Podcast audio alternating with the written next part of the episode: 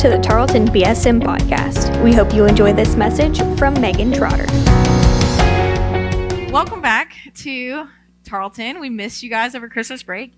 Um, we, every single year, Tarleton does this really funny thing in the fall where like 60% of our campus changes. Freshmen come, really that's that's about how many how much freshmen are on campus because the upperclassmen statistics, some of them are online, some of them are in block, things like that. And so, really, most of campus is freshmen. So, every fall, our campus looks completely different. But when we start spring semester, it's not as exciting because nothing's as new and the people aren't as new. Um, but I am excited that y'all are back. And I'm excited that for the first time, if you're a freshman, you're technically an upperclassman. When I went to Tarleton, which wasn't that long ago. Um, and I went home from my fr- my first semester, my freshman year. I went home for Christmas break, and I realized that I had completely changed. Um, I realized that when I went and hung out with my friends. Um, some of you know this. You remember the moment when you went and saw your friends from high school, and you realize like, oh, I have no idea the people that you call friends now. You really don't know the friends I call now. Um, but the spring is just as much of a fresh start as the fall, we just just doesn't feel as new. Um, but that's what we want to talk about tonight. Tonight, the next night, and the next night, Thursdays, not Friday, Saturday. We're going to be covering a series called A Fresh Start. We're going to be looking at new beginnings. And the big idea for tonight is that God wants to use my life in this new year for His glory. It's like that's the summary. That's what you need to walk away with is that God wants to use my life. He wants to use your life in this new year for His glory. But if you've no, if you've been around the Bible or you've grown up in the church, you start to realize that this is kind of God's specialty. Like when if God was like super skilled at something, fresh starts are where it's at. Almost every single character in the Bible did like a 180 degree turn when they met God or when God spoke to them. It's it really is. It's like how he does things. In the Old Testament you see like Ruth, her husband died, she was a foreigner, and all of a sudden God gave her this new family. This he she she had a new religion. Everything changed for Ruth, 180 degrees. We see in the New Testament a couple people we looked at last semester. Peter, Peter was a fisherman. He worked for his dad. Jesus said, "I don't want you to fish for fish anymore. I want you to fish for people." And he made him pretty much go from being a homebody to a nomad in 3.8 seconds. Okay, so this was a 180 fresh start. We see Paul. We we talked about him his life was so different that he changed his name to Paul because his, his name was Saul. But God met him on the road, completely changed his life. Well, tonight I want to look at two men, two men from the Old Testament. So if you've got your Bibles, flip them open or flip them on. If you don't, that's okay. The words will be up on the screen. But I want you to go to Exodus. That's the second book of the Bible. So it's kind of kind of easy to find. But we're going to look at what what seems to be practically the main character of Exodus, other than God. Exodus is obviously about God, it's in the Bible, right?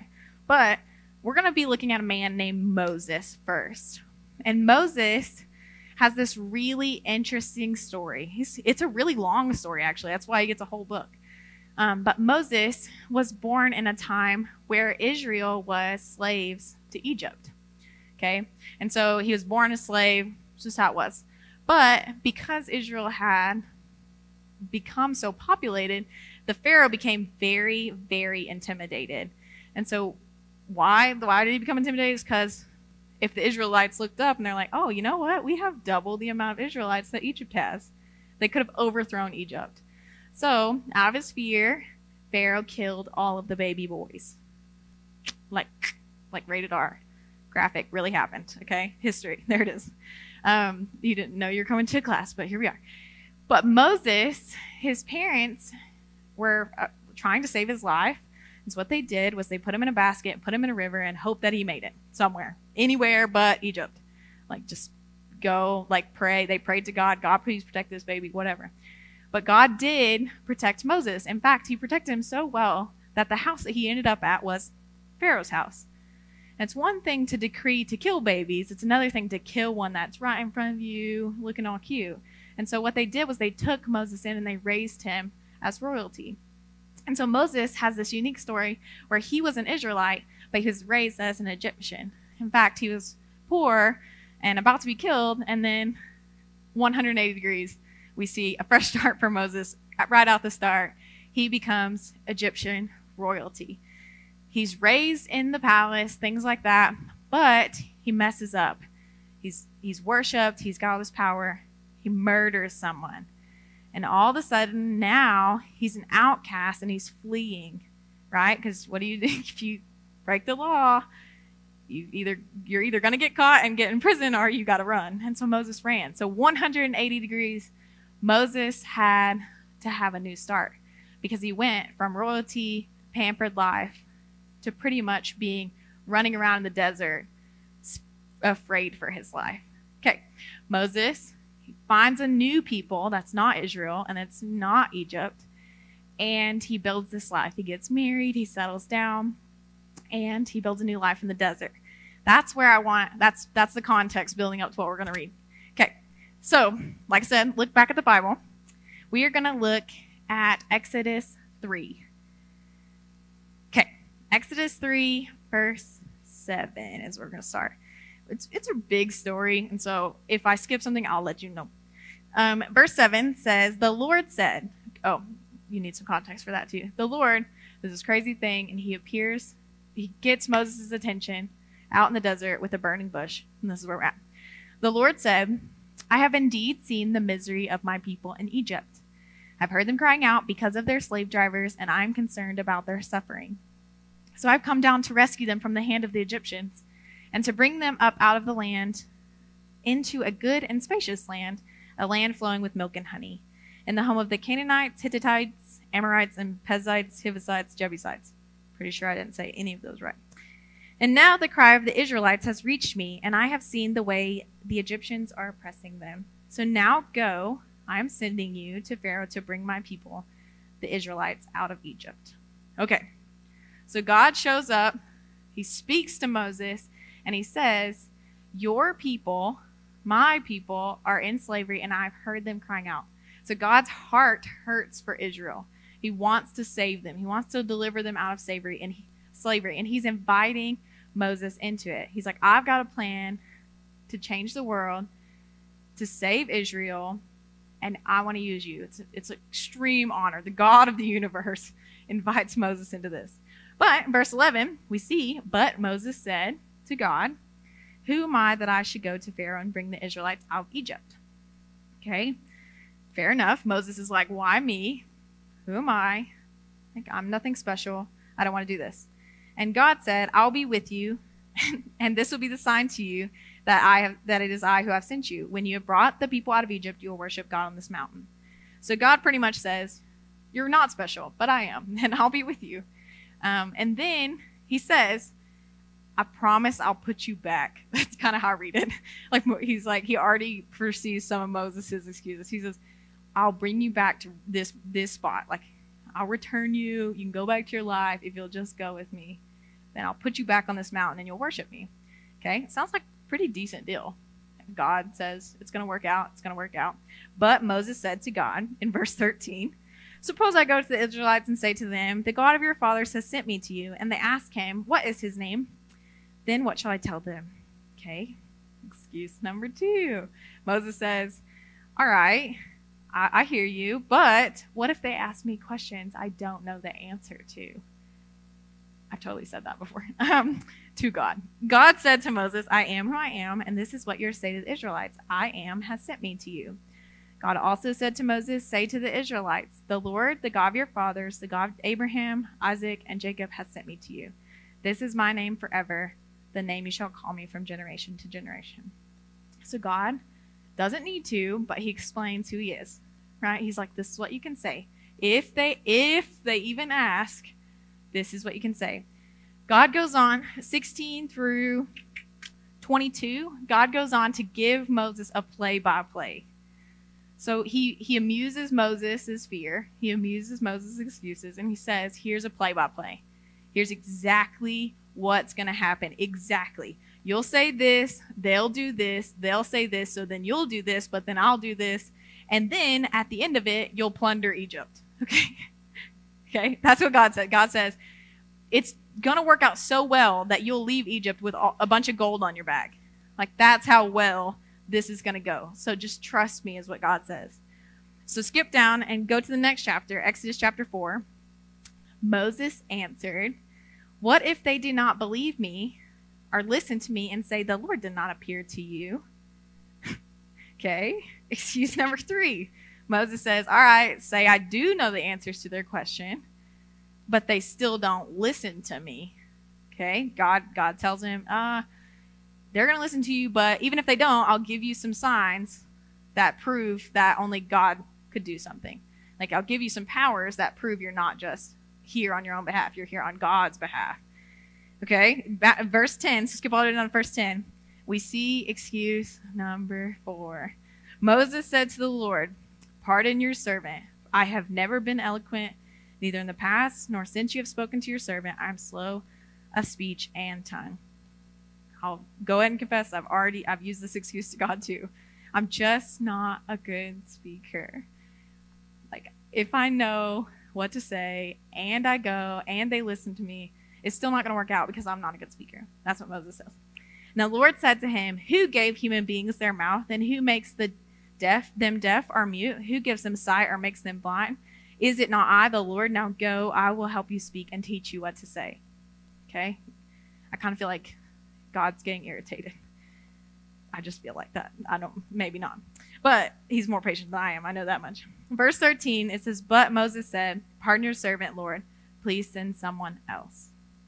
So finally, God says, No, I just don't want to. Send someone else. Okay, so we see this moment where God appears to Moses and he gives him this wonderful plan. He's like, Your people are dying in slavery. I want to use you to save them. It'll be perfectly safe. You will make it out so much, so well. You will leave with gold on your back. I'll teach you what to say. I'll speak through you. I'll give you special powers. Like God gives him like everything he needs and more to go. Okay. But he ends by saying, Pardon your servant, Lord. Please send someone else. Okay. Spoiler alert Moses does go. The Israelites do make it out of Egypt. Um, but obviously, we read this not without a pretty good fight, pretty good argument with Moses. Moses arguing with the God of the universe. Okay, I want to look at the second man who had a conversation with God um, tonight. Okay, go to the book of Isaiah. It's after, let's see, it's after Song of Solomon, but this is a story about a man named Isaiah. Okay, in chapter 6, we see that God speaks almost in just a crazy way, like the burning bush, just like that, kind of in a, a different context. He speaks to him in a crazy way. And God says in Isaiah 6, verse 8, Then I heard the voice of the Lord saying, Whom shall I send, and who will go for us? And I said, This is Isaiah, here I am, send me. That's the whole story. Like that's that's the conversation that happened. Okay? You see Moses, God says, "I need somebody to do something." And Moses was like, "Well, you need to explain to me what it is." Uh, I have a problem with that. I have a problem with that. What about this? You haven't, you, God, you haven't thought about this. Then we see Isaiah. God says, "I need somebody to do something somewhere, sometime, someplace." And Isaiah says, "I don't care what it is. I'll take it. I'll do it." Whatever you need, here I am, send me. We see two different people have an encounter with God, and God speak very clearly to them, but we have two different reactions. And God, God in turn used Isaiah to be the mouthpiece to Israel. God spoke through Isaiah and helped helped Israel learn how to follow God in a different context than Moses, but it was very similar. God used them in such a big a way to serve Israel and for God to get glory. But how much easier would it have been for Moses to just say, Yes, Lord, here I am, send me. But he doesn't. Even though God knew the hurt of Israel, Moses had seen the hurt of Israel firsthand, and he still didn't want to go. As we look at our fresh start this semester, as we look at 2021, we're all, I know all of us are praying it's better than 2020. Um, but as we look at our fresh start, I'm going to knock this over eventually. As we look at our fresh start, I have four pieces of advice that I'd like for us to take. Just just learning from Moses. And the first one, they're on the screen, is to quit waiting on more details. No shame, just by a show of hands, how many people have prayed that God would tell them your his will for your life? No shame, no shame. Okay we sit and we wait for God to lay out a 12 page research paper for His will for our life. We wait, we're like, God, I want to know who I'm marrying, his hair color, his blood type, the color of my bridesmaid dresses. Yeah, right. His and his 401k. Like we want it, we want all those details.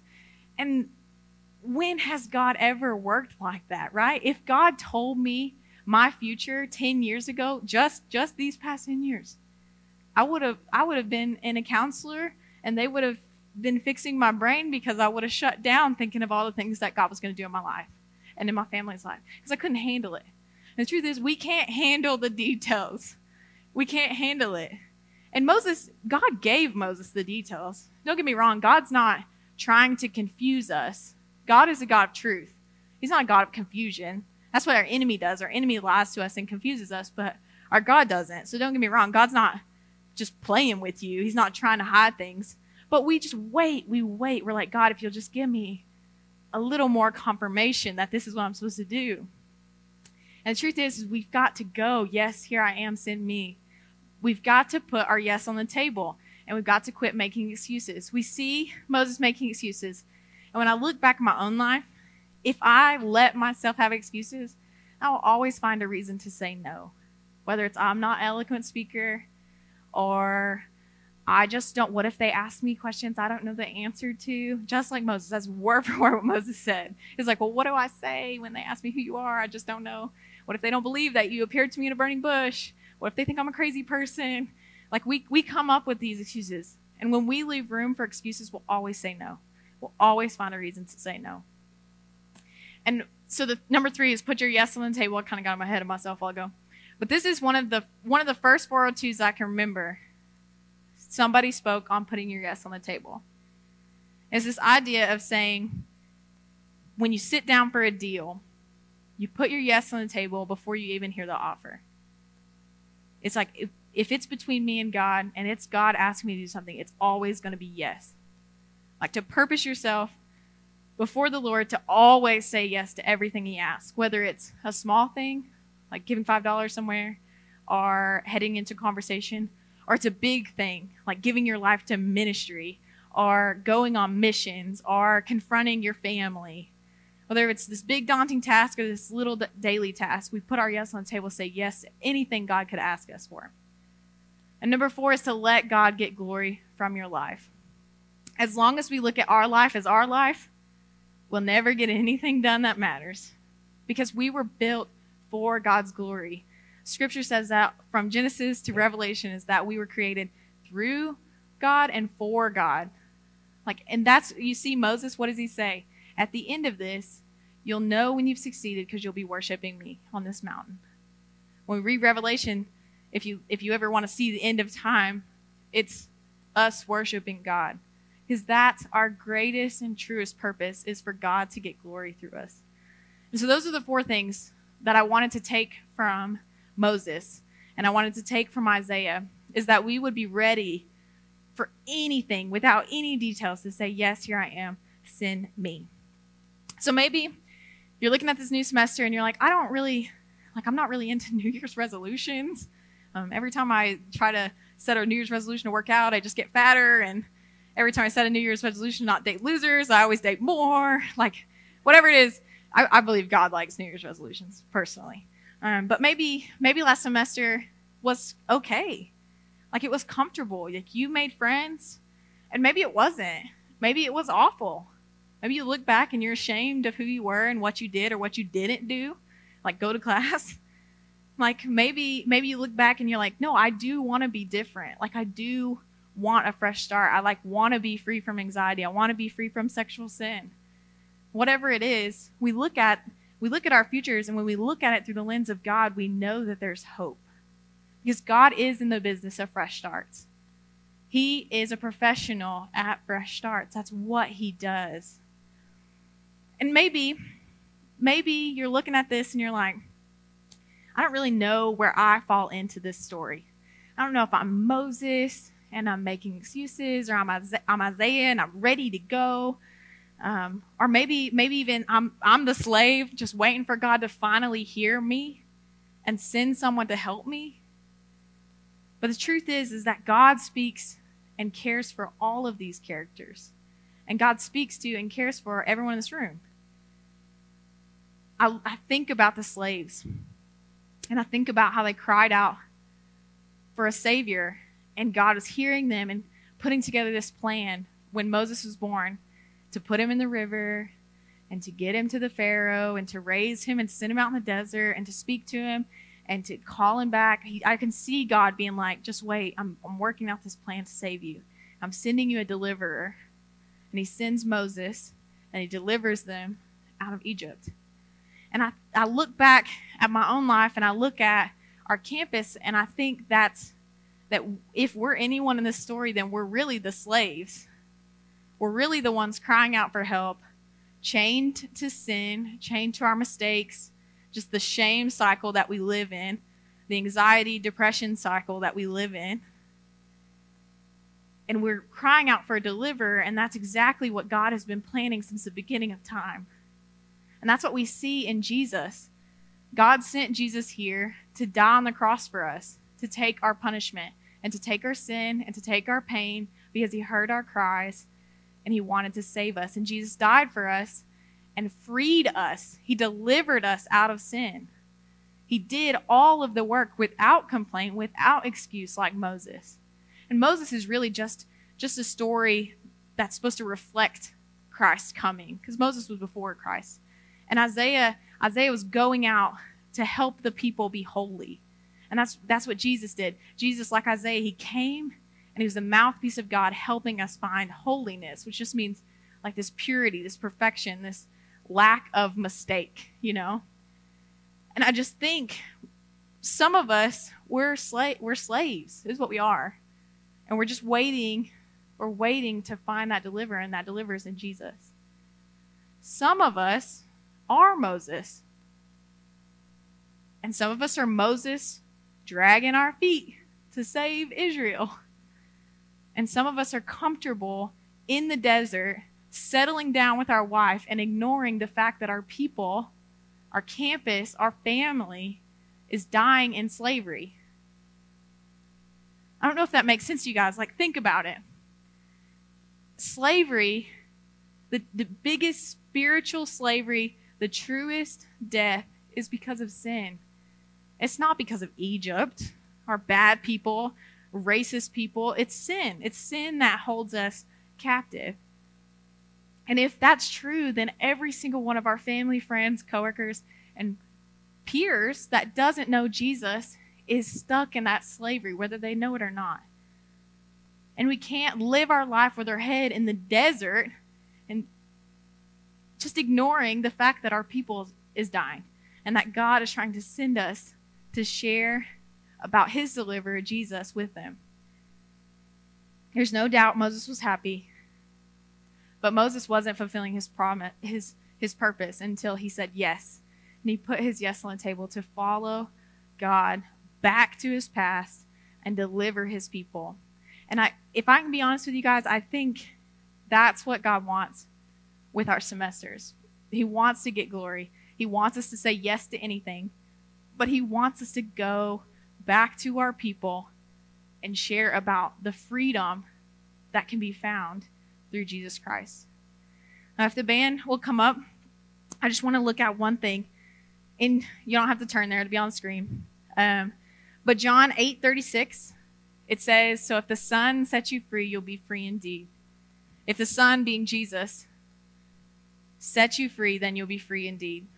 If you are looking for freedom and you're looking for life, it's not found in a degree and it's not found in any human on this planet.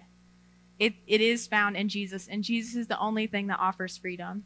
2 Corinthians 5:17 says, "Therefore if anyone is in Christ, he, the new creation has come, the old has gone, the new is here." Jesus gives fresh starts. He gives it out like candy. And the truth is, if you look back and you don't like who you've been, then Jesus has the grace, the forgiveness, and mercy to give you a fresh start, to help you start over. And you can have that tonight.